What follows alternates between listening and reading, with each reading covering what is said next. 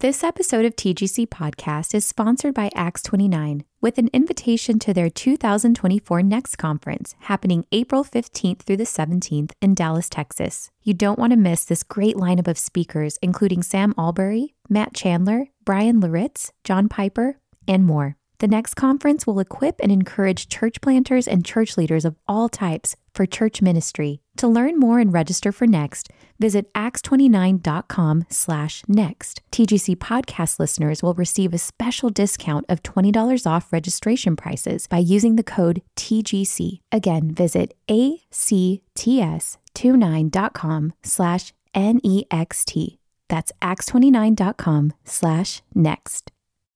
This episode of the Gospel Coalition podcast is sponsored by Lifeway, publisher of Christine Hoover's new Bible study, Seek First the Kingdom God's Invitation to Life and Joy in the Book of Matthew. Throughout eight weeks, you'll reorient yourself solidly around the kingdom and the King who gives life in abundance. Learn more at lifeway.com slash seek first.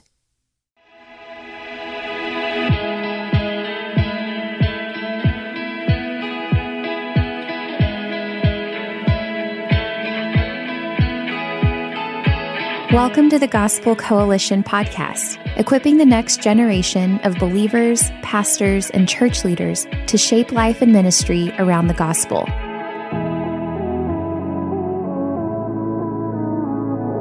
On today's episode, you'll hear a message from John Piper on four things that had to happen to Jesus. This message was originally given at TGC's 2019 National Conference. Mark chapter 8. I hope you will be looking at a Bible, either on your device or in a book like this. It really matters that you're looking with me. Mark 8:31. Jesus began to teach them that the Son of Man must suffer many things and be rejected by the elders and the chief priests and the scribes and be killed and after three days rise again. And he said plainly, he said this plainly.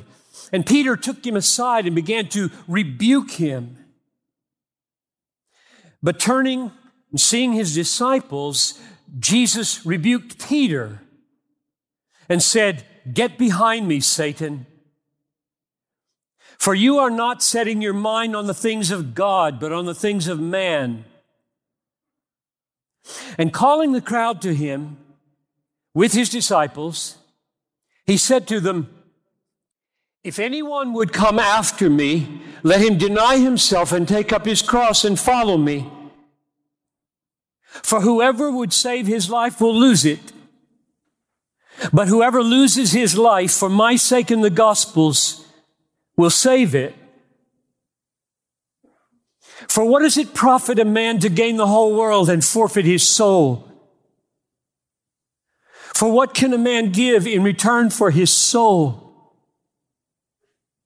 For whoever is ashamed of me and of my words in this adulterous and sinful generation, of him will the Son of Man also be ashamed when he comes in the glory of his Father with the holy angels. Father, I ask now that Christ would stand forth from his word with such truth and clarity and value that all this world's possessions and all this world's praise would, for every heart in this room, be as nothing in comparison with him. And I ask this in Jesus' name. Amen. The main point of verses 31 to 33, the first paragraph, the main point is that God planned and prophesied and performed the sufferings, the rejection, the killing, and the raising of the Son of Man. And therefore, to resist that is to take the place of Satan or fallen man, which are the same in this text. Here's another way to put it. Verses 31 to 33 reveal to us the relationship between God and the murder of the Son of Man. And that relationship is that God planned it, prophesied it, performed it, so that it is not random. It is the gospel. Now let's see whether that is so. That's the summary of the first paragraph.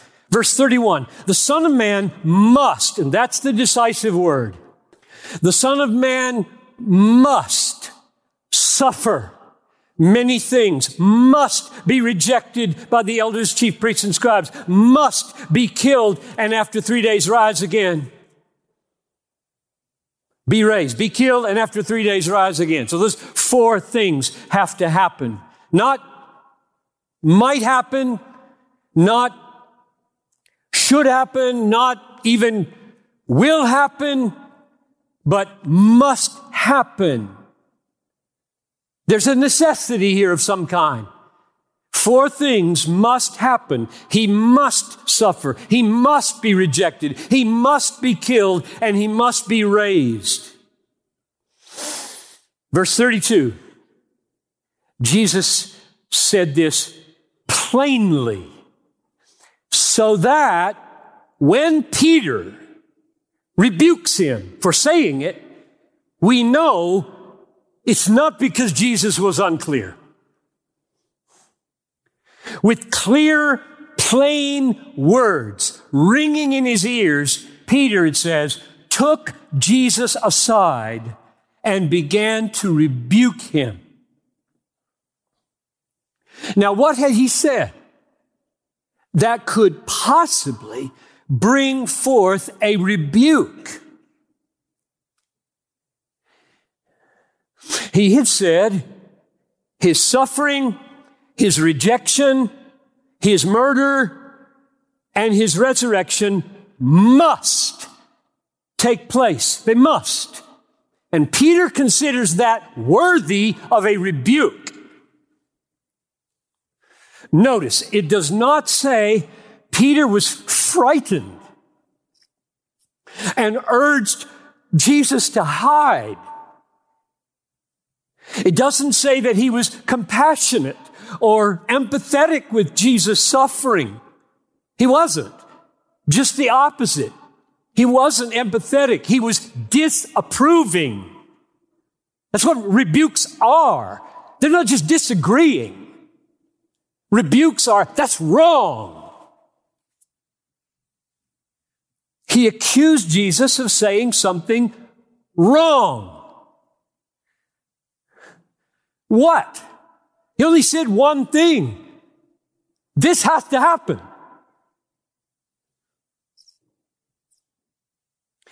Jesus, with all due respect, your suffering, your rejection, your getting killed, and whatever this is, your rising does not have to happen. And I rebuke you. To which Jesus now responds with his own rebuke. Same word in Greek. Rebuke, rebuke. Verse 33. Turning and seeing his disciples, he rebuked Peter and said, Get behind me, Satan. You are not setting your mind on the things of God, but on the things of, you'd expect him to say Satan. He doesn't. He says man. They're the same. Fallen man and Satan same mindset. Peter, you are not seeing the necessity of my sufferings the way God does. You don't like the language of necessity when it comes to suffering and killing. You don't like me to say, my murder must take place. You would like to counsel me, even rebuke me, that this is not the way God thinks. This is not the way God acts. Well, Peter, my friend, you are wrong, and I rebuke you. Satan doesn't like it either, Peter. And without knowing it, you've become his mouthpiece. When I say something must take place, Satan hears the implication. He's not in charge. I am. God is. And he knows his days are numbered. Necessarily numbered. And Peter, the whole human race thinks like this. They don't like it when I talk this way. And that's why I said you're talking like Satan and you're talking like man. Fallen human beings don't like it when I use the word must for suffering and must for rejection and must for murder and must for being raised. So, what is it that Peter and Satan and the human race are so opposed to that they would even rebuke the Son of Man? What's behind this must, this incontrovertible necessity that brings down the rebuke against the Son of Man? Why, why must he suffer? Why must he be rejected? Why must he be killed by lawless men? Why must he rise again? And there are numerous right answers to that question. And I'm going to give you four. Number one, the Son of Man must suffer, must be rejected, must be killed, and must rise again because it is written, and the scriptures cannot, cannot be broken. The Son of Man must suffer many things because in Isaiah 53, sorrows, grief, anguish of soul are prophesied of him. He must be mocked and insulted because it's written in Psalm 22 he must suffer betrayal because it is written in Psalm 41. He must be spit on and struck in the face because it is written in Isaiah 50. The script of the sufferings of Jesus in the first century was written centuries earlier and the scriptures cannot be broken. They must be fulfilled, or he must be rejected. Have you not read? The stone that the builders rejected has become the cornerstone. It must be. He must be killed. Don't you read in Isaiah 53? Lamb led to the slaughter, cut off out of the land of the living, offering as a guilt offering will be poured out unto death, made his grave with the wicked. It must come to pass. He must be killed. And he must be raised. Have you not read the rest of Isaiah 53? He shall prolong his days. The will of the Lord shall prosper in his hands. Out of the anguish of his soul, he shall see and be satisfied. He must suffer. He must be rejected. He must be killed. He must be raised. It is written and the scriptures cannot be broken. That's answer number one. Answer number two.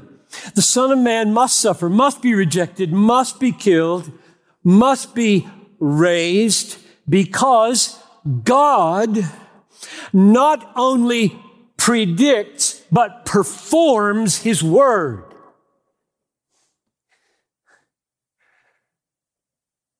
The prophecies will come to pass, not because God has a crystal ball and is a good soothsayer. They will come to pass for this reason. Jeremiah 1:12 I am watching over my word to perform it.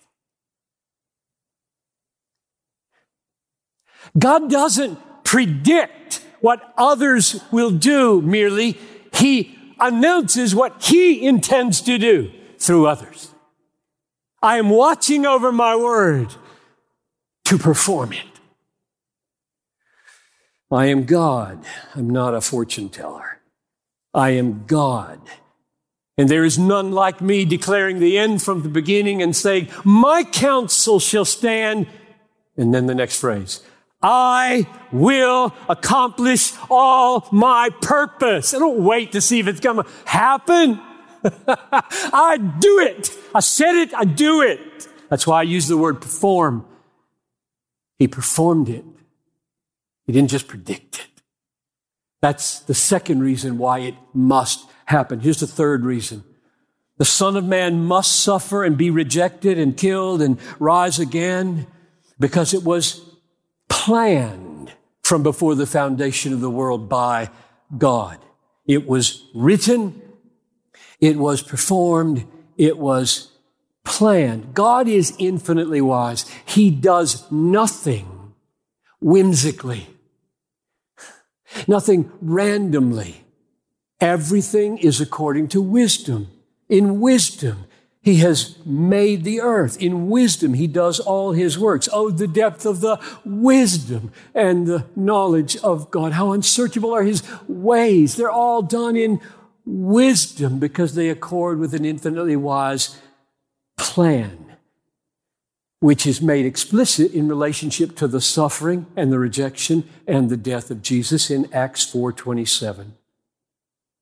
Truly in this city there were gathered together against your holy servant Jesus, whom you anointed, both Herod, Pontius Pilate, along with the Gentiles, the peoples of Israel, to do whatever your hand and your plan predestined to take place. So the four perpetrators of all of Jesus' suffering, Herod, Pilate, the mobs, and soldiers, those four perpetrators were acting according to God's plan. They did according to God's plan.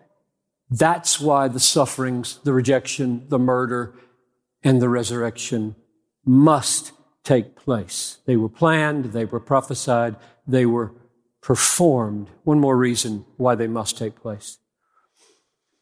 The Son of Man must suffer must be rejected, must be killed, not just die, be killed, and must rise because that plan is put in place for an ultimate and infallible final purpose. Ephesians 1:11 God works all things according to the counsel of his will so that we might exist to the praise of his glory. Or to be more specific, in verse 6 of Ephesians 1, he chose us before the foundation of the world for adoption through Christ unto, this is the purpose, unto the praise of the glory of his grace. Jesus doesn't say it here in Mark 8, but he will make it plain two chapters later in Mark 10 45 that the sufferings, the rejection, and the killing of the Son of Man, this giving of his life is as a ransom for many. Remember that verse? Mark 10 45. The Son of Man didn't come to be served, but to serve and to give his life as a ransom for many. So the sufferings, the rejection, and the death of Jesus in Mark 8:31 are clarified in 1045 as a ransom. And when that ransom is paid for many, it says, grace flows to that many, the forgiveness of their sins, their liberation from every manner of bondage is paid. And so great grace is unleashed. So all these events, the suffering, the rejection, the death of Jesus are the unleashing of the final purpose of God, the mercies and the grace shown to sinners for their liberation. Now, something has been happening in the last 50 years that's amazing in the world in relation to this text. The Gospel Coalition, for example, has come into existence along with hundreds and hundreds. I first wrote thousands, but thought I'd stay with hundreds just because I could probably find them. I think it's probably thousands, but hundreds and hundreds of ministries, churches, schools, mission agencies, publishing houses, websites, spiritual movements in dozens of countries around the world. Millions of people have been waking up to the beautiful interweaving of the sovereignty of God with the gospel. More and more people are coming to see and cherish that the ultimate control of God over all things is different than they thought it was. Millions of people are discovering that the sovereignty of God is not peripheral, it's not troublesome, it's not academic for debate or argument. It is a glorious divine reality and is the very stitching that holds the gospel together. When Jesus says, verse 31, the Son of Man must suffer, must be rejected, must be killed, must rise. Because God has spoken, God performs His word, God has planned this for an invincible purpose. He is saying, there is no gospel apart from the sovereignty of God, the all controlling sovereignty of God. There isn't. It doesn't exist. Let's be more specific. The sovereign control of God over the innocent suffering of Christ, the sovereign control of God over the sinful rejection of Christ, the sovereign control of God over the wicked murder of the Son of Man. Without those sovereign acts over that suffering, that rejection, that death, there would be no gospel. It would be random. Random death saves nobody. Unplanned, unprophesied, unperformed, unpurposed suffering, rejection, murder saves nobody.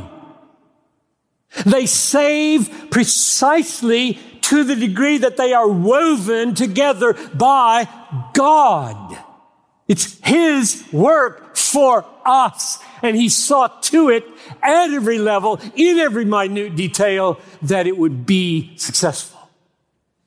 No gospel without the sovereignty of God. And I'm not saying that there are not people who make the effort to disconnect the all controlling sovereignty of God from the innocent suffering, the sinful rejection, the wicked murder of Jesus.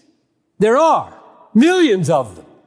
Lay people, pastors, seminary teachers who make the effort to disconnect the all controlling sovereignty of God from the gospel. I'm not saying they don't exist.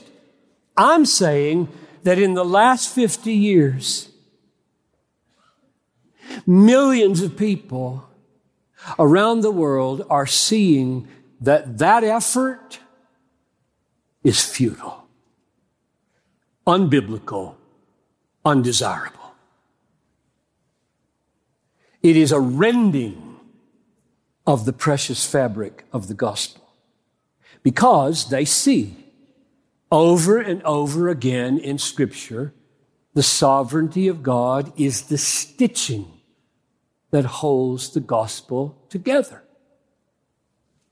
they see a beautiful interweaving of the gospel of Christ with the sovereignty of God. They read Mark 8:31, the son of man must suffer many things and be rejected and must be killed and must rise again. And without any long exegesis, without any long exegesis, millions are seeing it. They just see it. Must suffer, must be rejected, must be murdered by lawless men. And they find themselves worshiping, singing.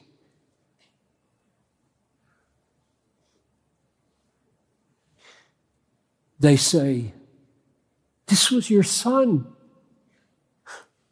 This was your son. This was your plan. This was your work. This was your hand.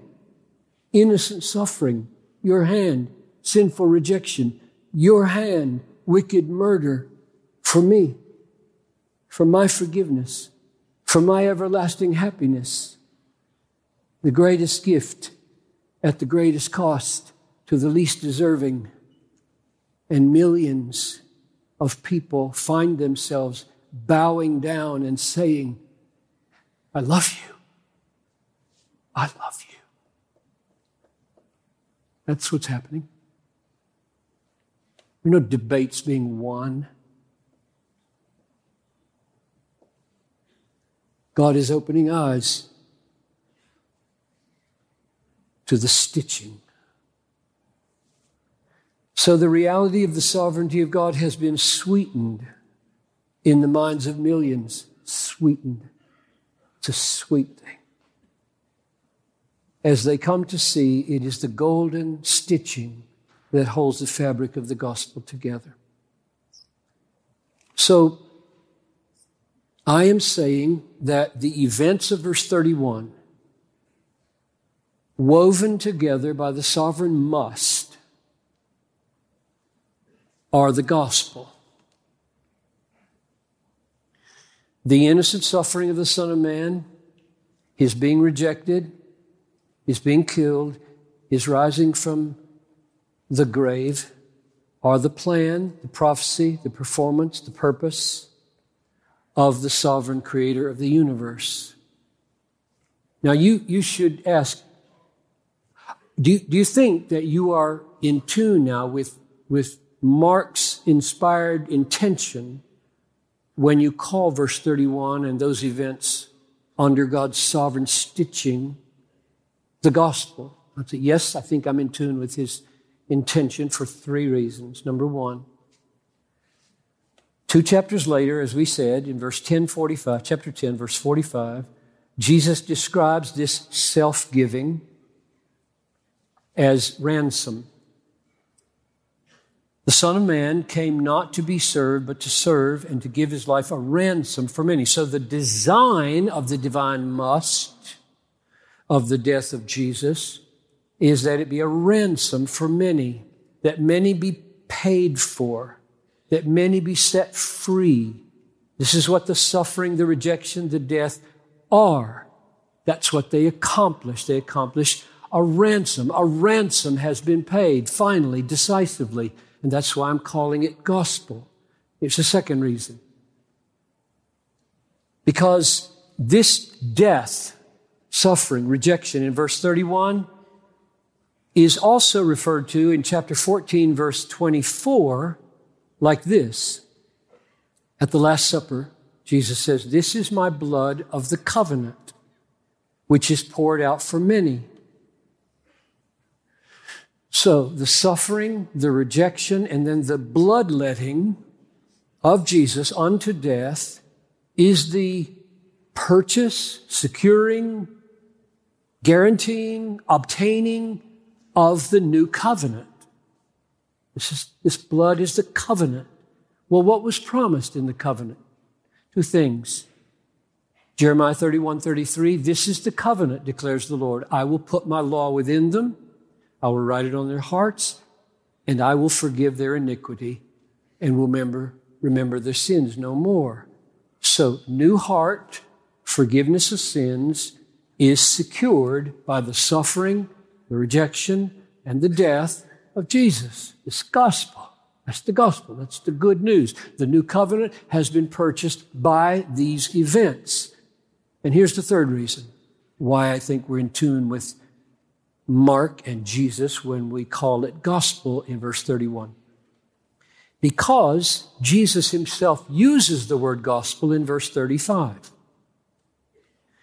For whoever would save his life will lose it, but whoever loses his life for my sake and the gospel's will save it. Putting a name on that news from verse 31. So I conclude here uh, in Mark 8 that the gospel is this. The gospel is the good news that the sovereign, all controlling creator and judge of the universe orchestrated the payment of a ransom. The payment of a ransom in the suffering and rejection and death of the Son of Man to set many people free from the divine curse of unforgiven sin and to bring them into resurrection life. That's the heart of the gospel, and it causes us now to cry out, What must I do to be included in the ransom that you paid for many? What must I do? How do I get into verse 31? How do I get through the sufferings, the rejection, the death, into the resurrection forever? How do I, I want to be included in this news? What do I, how do I get in? And that's the question that Jesus answers in verses 34 to 38. And he answers it not just to the disciples, he turns to the crowds to answer it for them and does his kind of evangelism.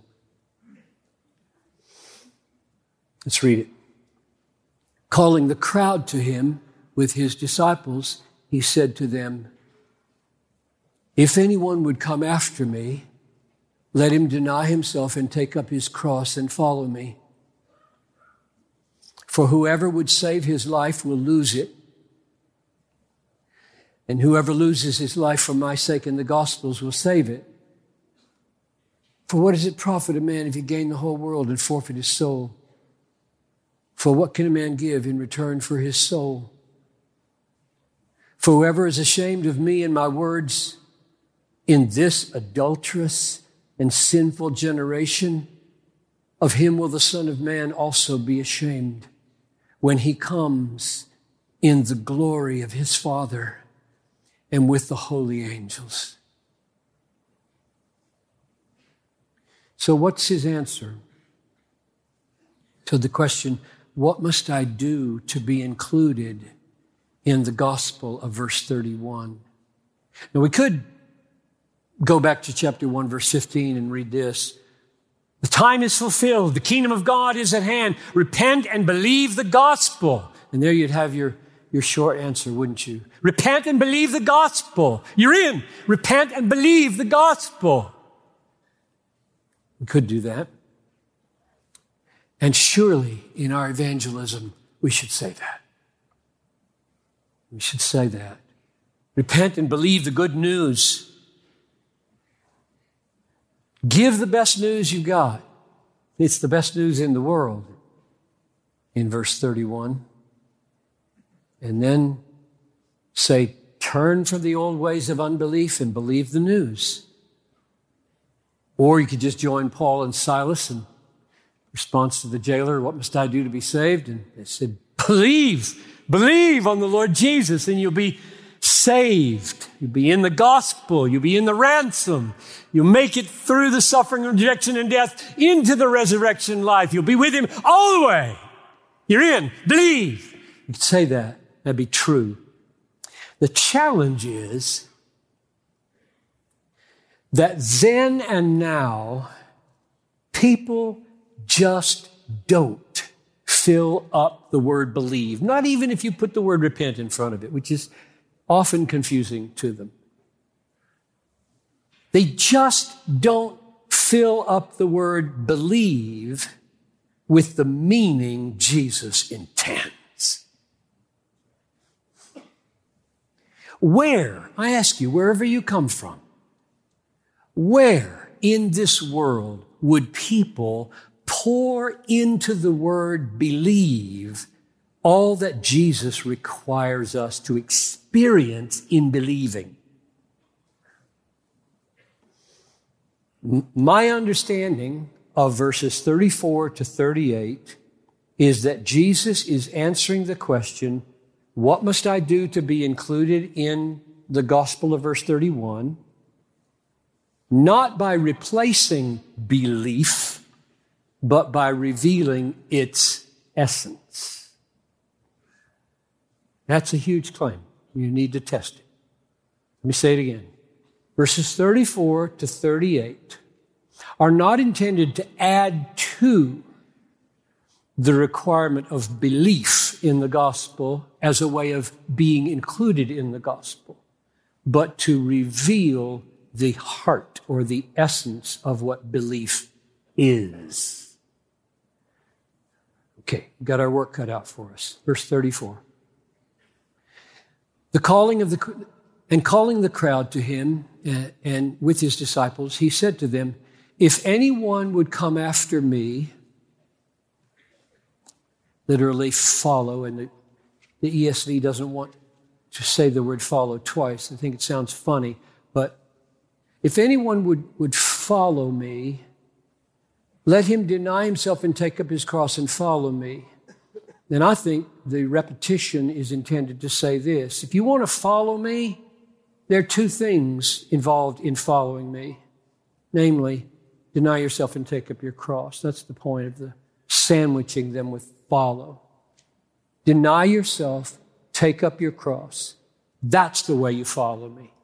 So you want to get with me on the road that leads through suffering, into rejection, into death, and into everlasting life with me. You get on that road and go with me all the way forever. This is how you do it. Deny yourself, take up your cross. In other words, a new self must come into being so that there is a denying self and a denied self. And Jesus says, take up your cross because the denied self must be crucified. A crucified self. There's a self that must die and be reckoned dead by denial. I deny you, you're dead.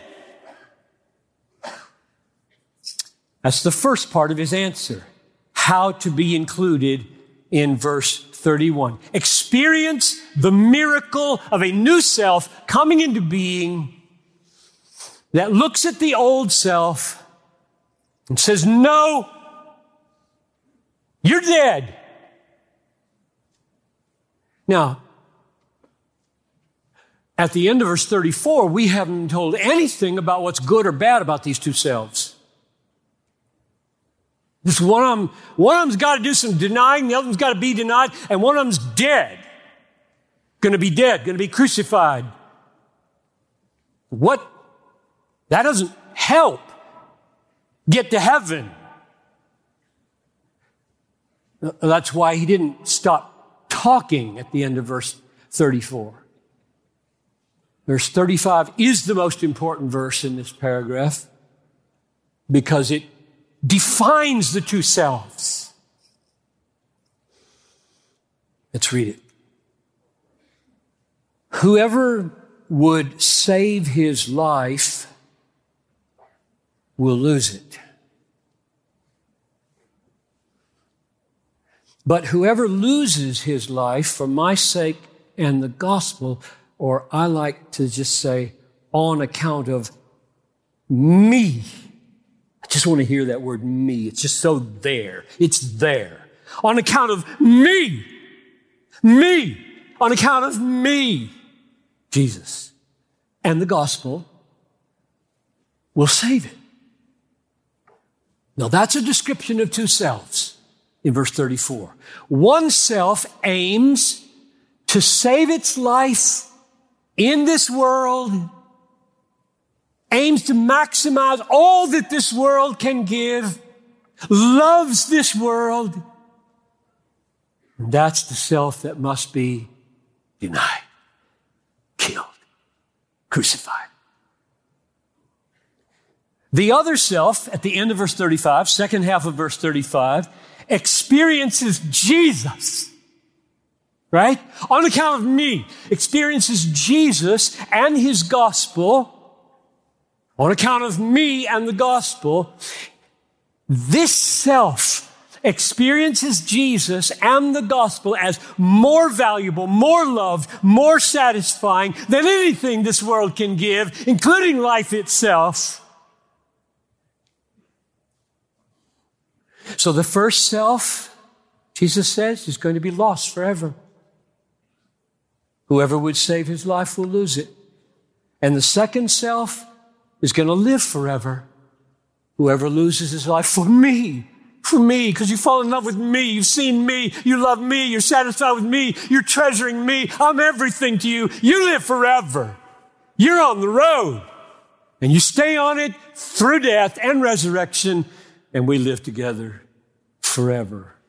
So don't miss, I mean, I've stressed it, but don't miss the implication, the beautiful implication of the words on account of me and the gospel. Because that's the key, and that's the key in the whole paragraph. 34 to 38. He doesn't say just on account of me without reference to how you see me in the gospel. He doesn't say just on account of the gospel. It's on account of me as you taste me in the gospel, on account of me as you see me suffering, see me being rejected, see me being killed, see me rising from the dead. You're seeing it. You're seeing it, right? You're seeing it in the gospel. You're tasting the goodness of God in the gospel. And on account of that, you're new. You're a new human being. I mean, wake up that you didn't do that yesterday. Everything was more important than me yesterday. This is new. This is a miracle. This is called the new birth. A new self has come into being. Christ is precious, beautiful, glorious, satisfying, infinitely valuable, more valuable than anything else. That's the new man talking. That's the miracle. That's how you get in. It happens to you. Jesus is experienced in the gospel as so great, so beautiful, so valuable that you're willing to lose everything in the world, including your life, in order to live forever. I love this. So, if you want to be his disciple, you want to be included in the ransom, included in the resurrection, that's what has to happen to you.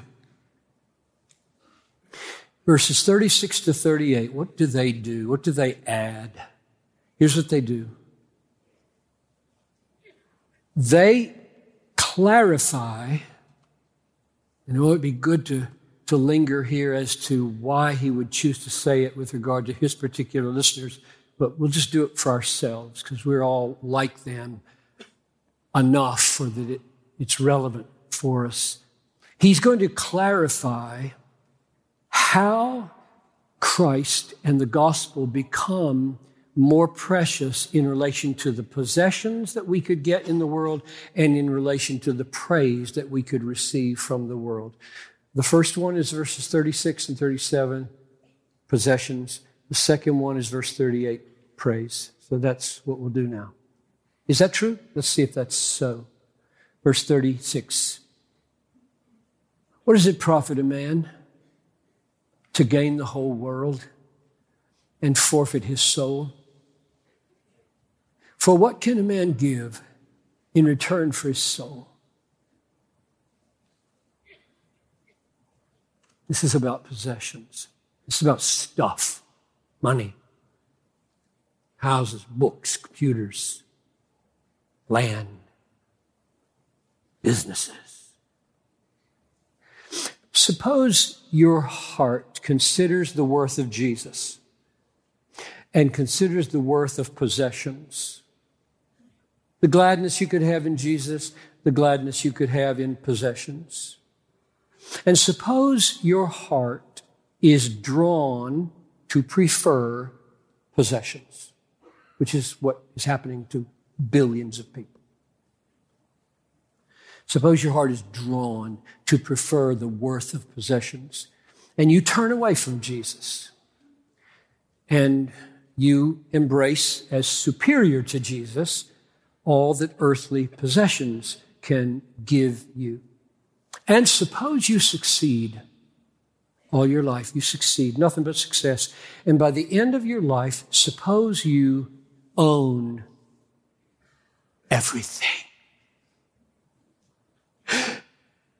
The world, everything. Not just Apple and Google, Mobil oil, all of it. It's yours. You call all the shots. You own them all. That's what he envisages, right? Verse 36.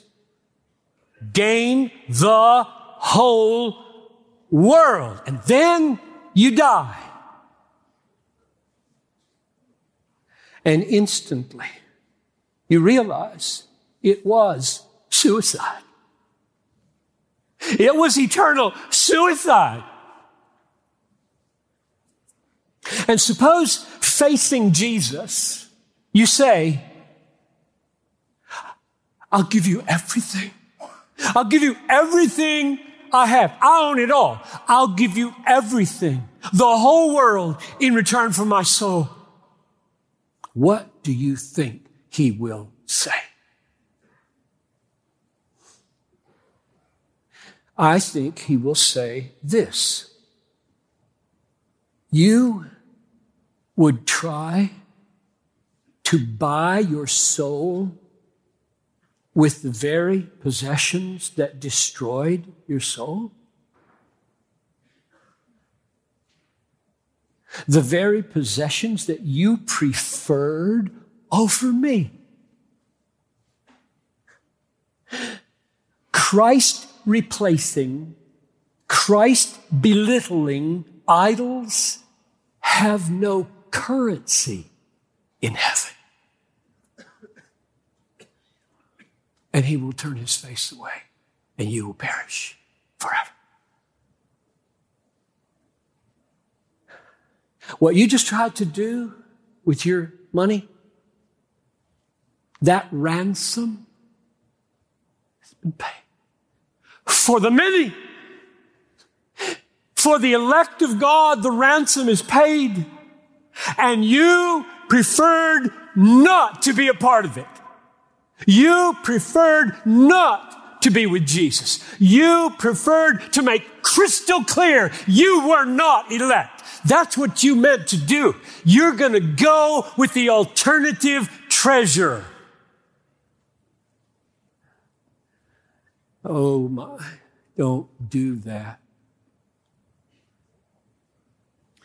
That's verses 36 and 37, and the intention is to clarify how the me and my gospel of verse 35 is more precious than things.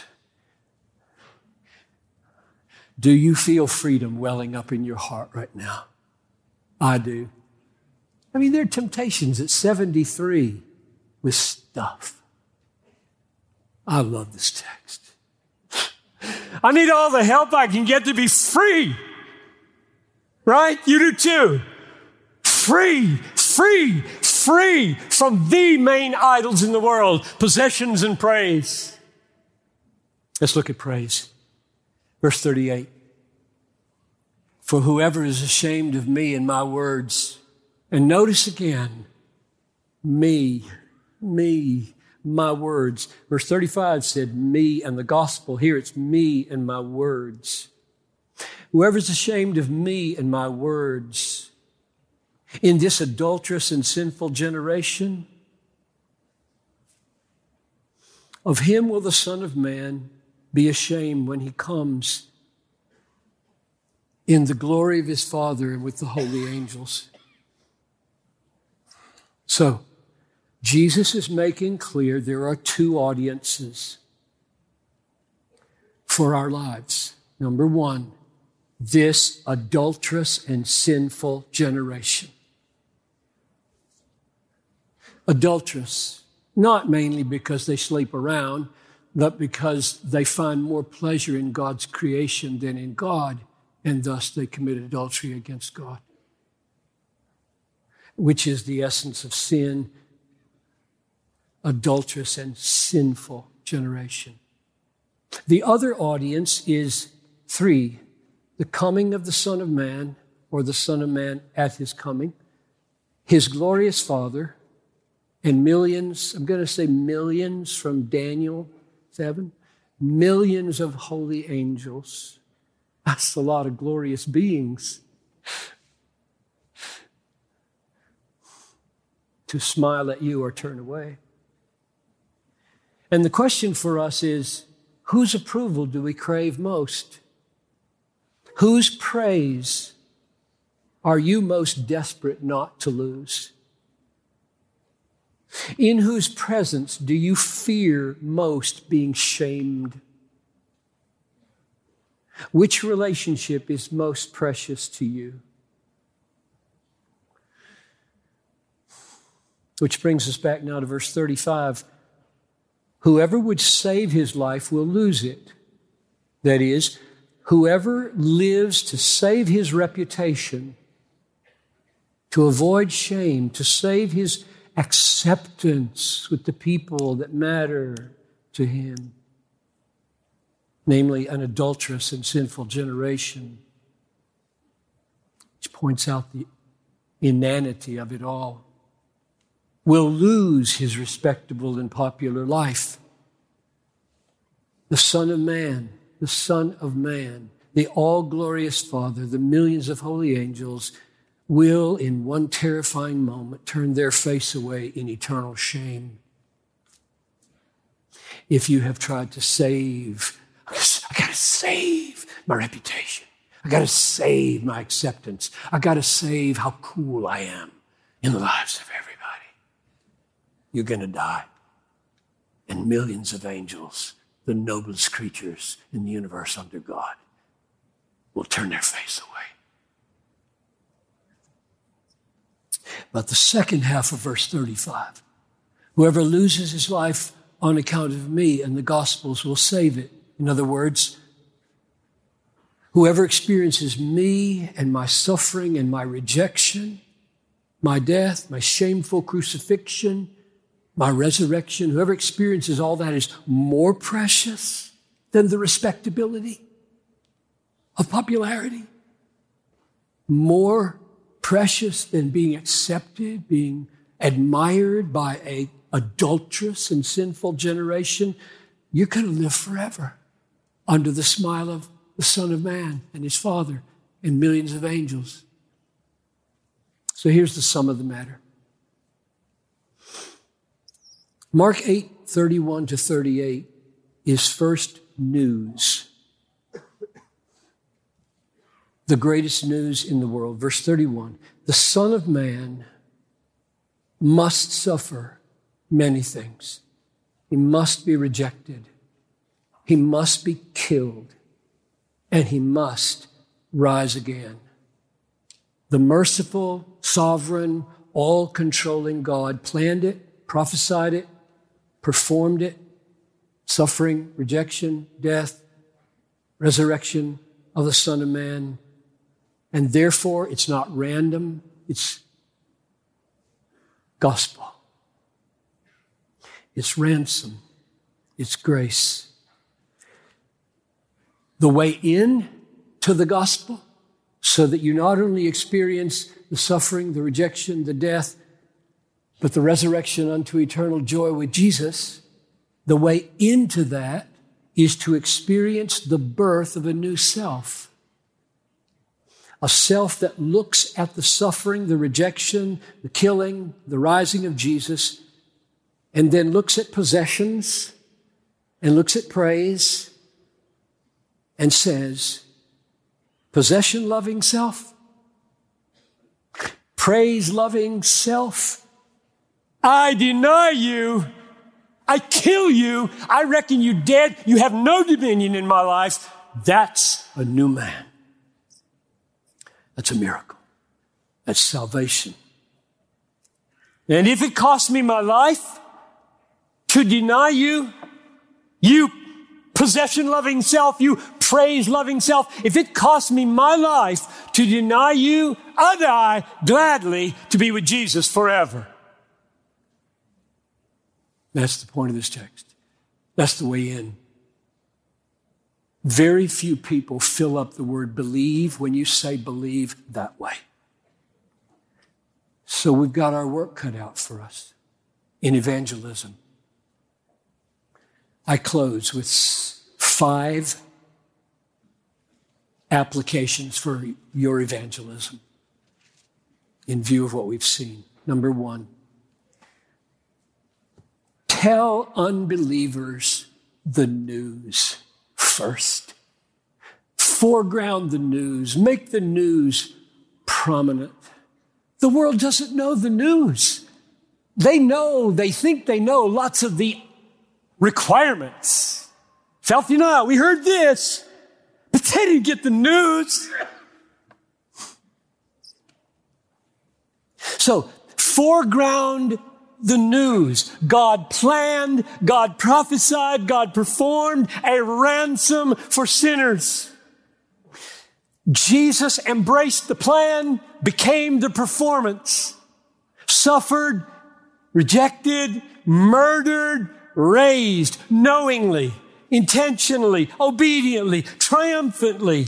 Make the objective facts of the glorious Jesus exalting news clear. There's no other way that the next steps of the gospel can happen if they don't know the news. Because it's in the news that they see Him and they gotta fall in love with Him to be in. So number two. So first, tell the news. Make the news clear. Number two, urge them to look at Jesus in the news. Look at Jesus. Look at him suffering. Look at him being rejected. Look at him dying. Look at him rising. Look, look, look. What do you see? What do you see?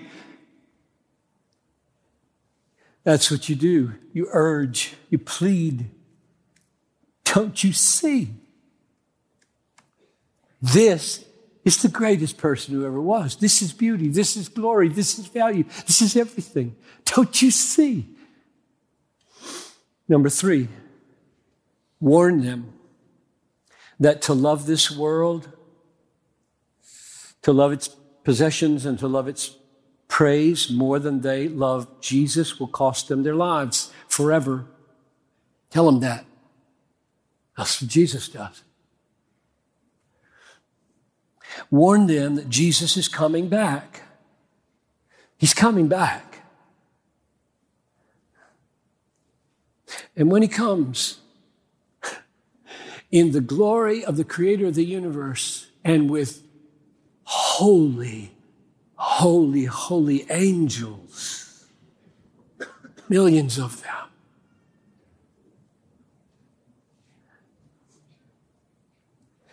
Nothing you have ever owned, no praise you have ever received will make up for any disapproval of Jesus you've ever shown. Your shame of Jesus will bring down shame on your head. Warn them.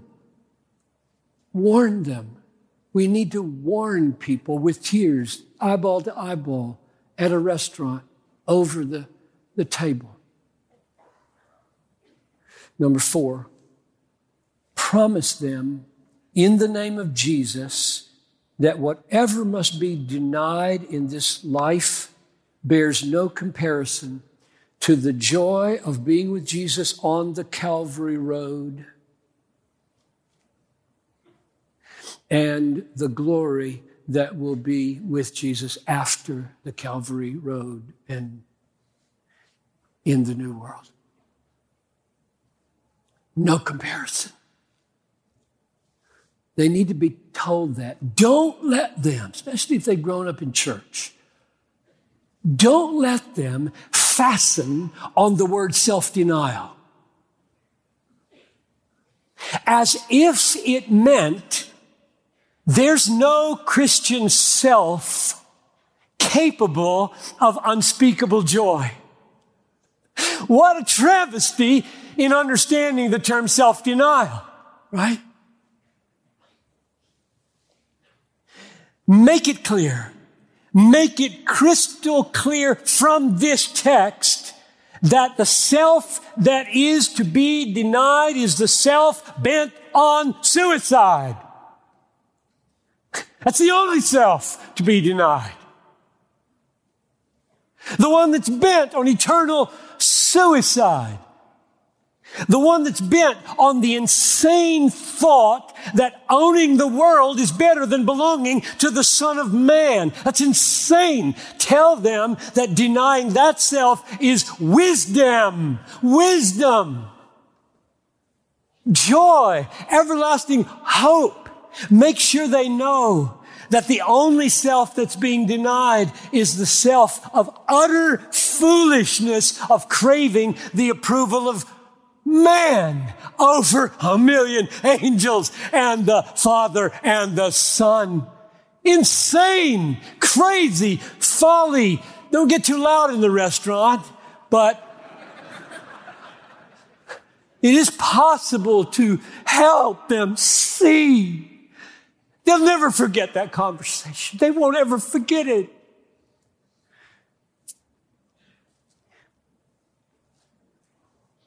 No, don't, don't let them fasten on to self denial. Anything other than what Jesus means. Oh, there is a self to be denied.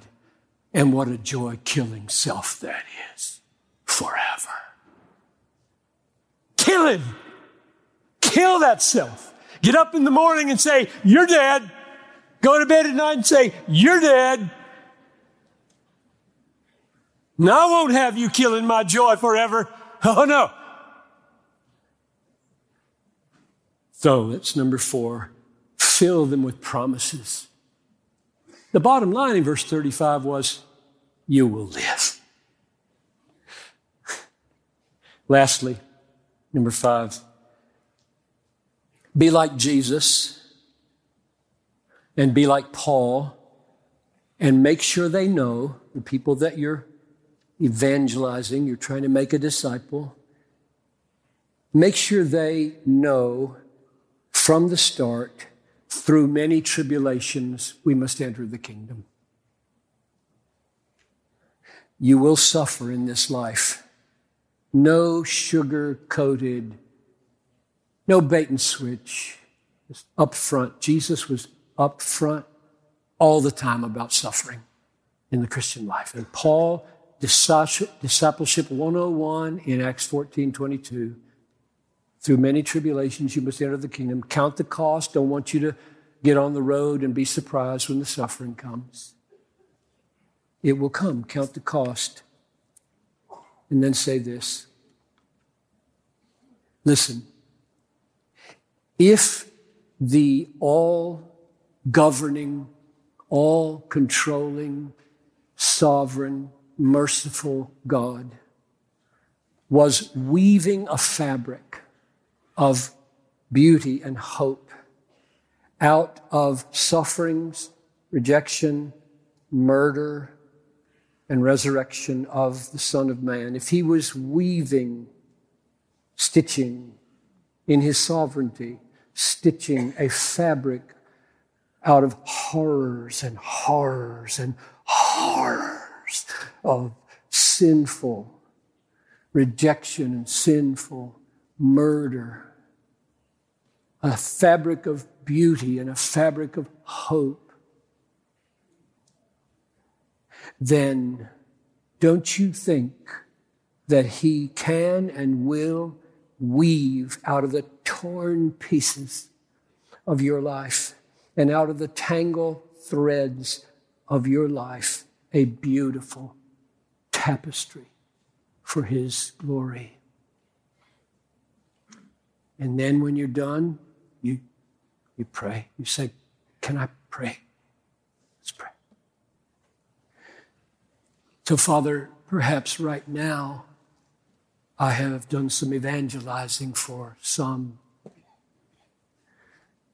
And I pray that they would see in the sufferings and the rejection and the death and the resurrection of Jesus a beauty and a glory and a value and a greatness that is so precious that it would be more precious to them than all the possessions they could have, all the praise they could receive, and they would find themselves saying,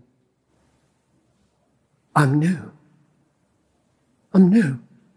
The Word of God has brought me forth. I ask this in Jesus' name. Thanks for listening to today's episode of the Gospel Coalition podcast. Check out more gospel centered resources at thegospelcoalition.org.